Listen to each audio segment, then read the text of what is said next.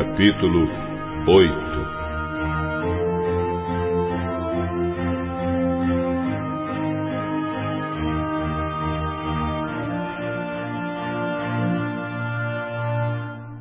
Pouco tempo depois, ajuntou-se outra vez uma grande multidão.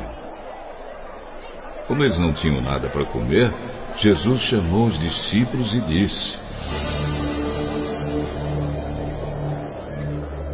Estou com pena dessa gente, porque já faz três dias que eles estão comigo e não têm nada para comer. Se eu os mandar para casa com fome, eles vão cair de fraqueza pelo caminho, pois alguns vieram de longe. Como vamos encontrar nesse lugar deserto comida que dê para toda essa gente, Jesus? Quantos pães vocês têm? Só sete. Aí Jesus mandou o povo sentar-se no chão. Depois pegou sete pães e deu graças a Deus. Então partiu os pães e entregou aos discípulos para que eles distribuíssem ao povo. Eles tinham também alguns peixinhos. Jesus deu graças a Deus por eles e mandou que os discípulos também distribuíssem. Todos comeram e ficaram satisfeitos. E os discípulos ainda encheram sete cestos com os pedaços que sobraram. As pessoas que comeram eram mais ou menos quatro mil.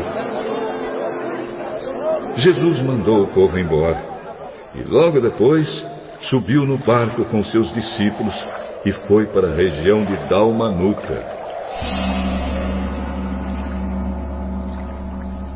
Alguns fariseus chegaram e começaram a falar com Jesus. Eles queriam conseguir alguma prova contra ele e por isso pediram que fizesse um milagre para mostrar que o seu poder vinha mesmo de Deus.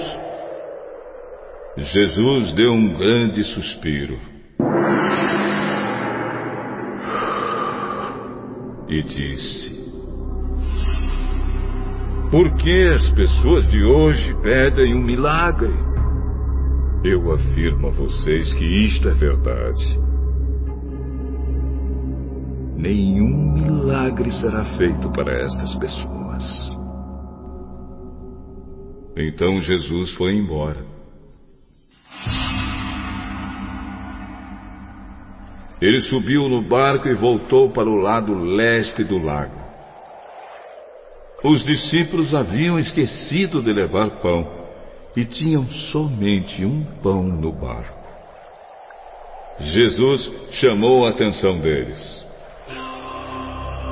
Fiquem alertas e tomem cuidado com o fermento dos fariseus e com o fermento de Herodes.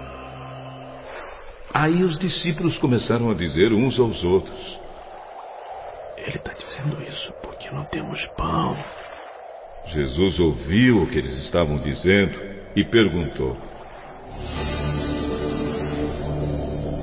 Por que vocês estão discutindo por não terem pão? Vocês não sabem e não entendem o que eu disse. Por que são tão duros para entender as coisas? Vocês têm olhos e não enxergam têm ouvidos e não escutam. Não lembram dos cinco pães que eu parti para cinco mil pessoas? Quantos cestos cheios de pedaços vocês recolheram? Doze, Jesus. E quando eu parti os sete pães para quatro mil pessoas, quantos cestos cheios de pedaços vocês recolheram? Sete. Será que vocês ainda não entendem? Depois, Jesus e os discípulos chegaram ao povoado de Betsaida. Algumas pessoas trouxeram um cego e pediram a Jesus que tocasse nele. Ele pegou o cego pela mão e o levou para fora do povoado. Então cuspiu. Passou a saliva nos olhos do homem, pôs a mão sobre ele e perguntou: você está vendo alguma coisa? Vejo pessoas. Elas parecem árvores, mas estão andando. Jesus pôs outra vez as mãos sobre os olhos dele. Dessa vez o cego olhou firme e ficou curado. Aí começou a ver tudo muito bem. Em seguida, Jesus mandou o homem para casa e ordenou: Não volte para o povoado.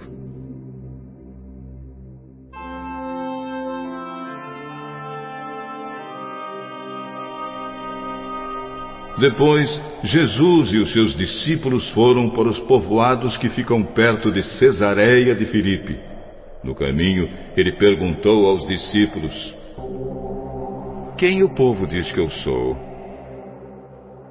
Alguns dizem que o senhor é João Batista. Outros que é Elias. E outros que é um dos profetas. E vocês?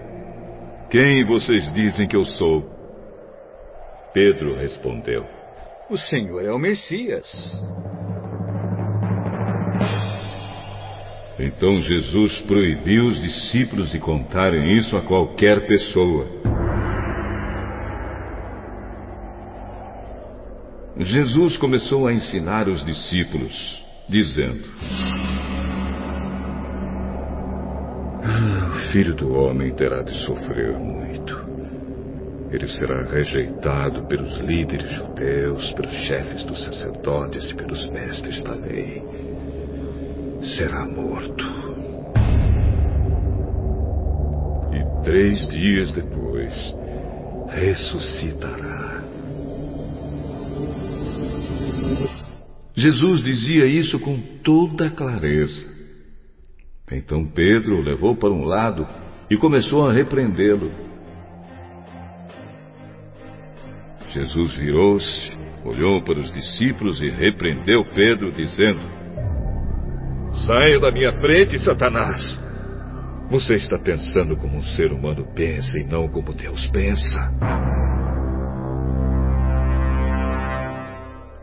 Aí Jesus chamou a multidão e os discípulos e disse: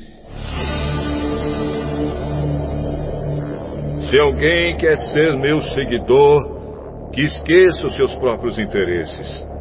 Esteja pronto para morrer como eu vou morrer e me acompanhe. Pois quem põe os seus próprios interesses em primeiro lugar nunca terá a vida verdadeira. Mas quem esquece a si mesmo por minha causa e por causa do Evangelho, terá a vida verdadeira.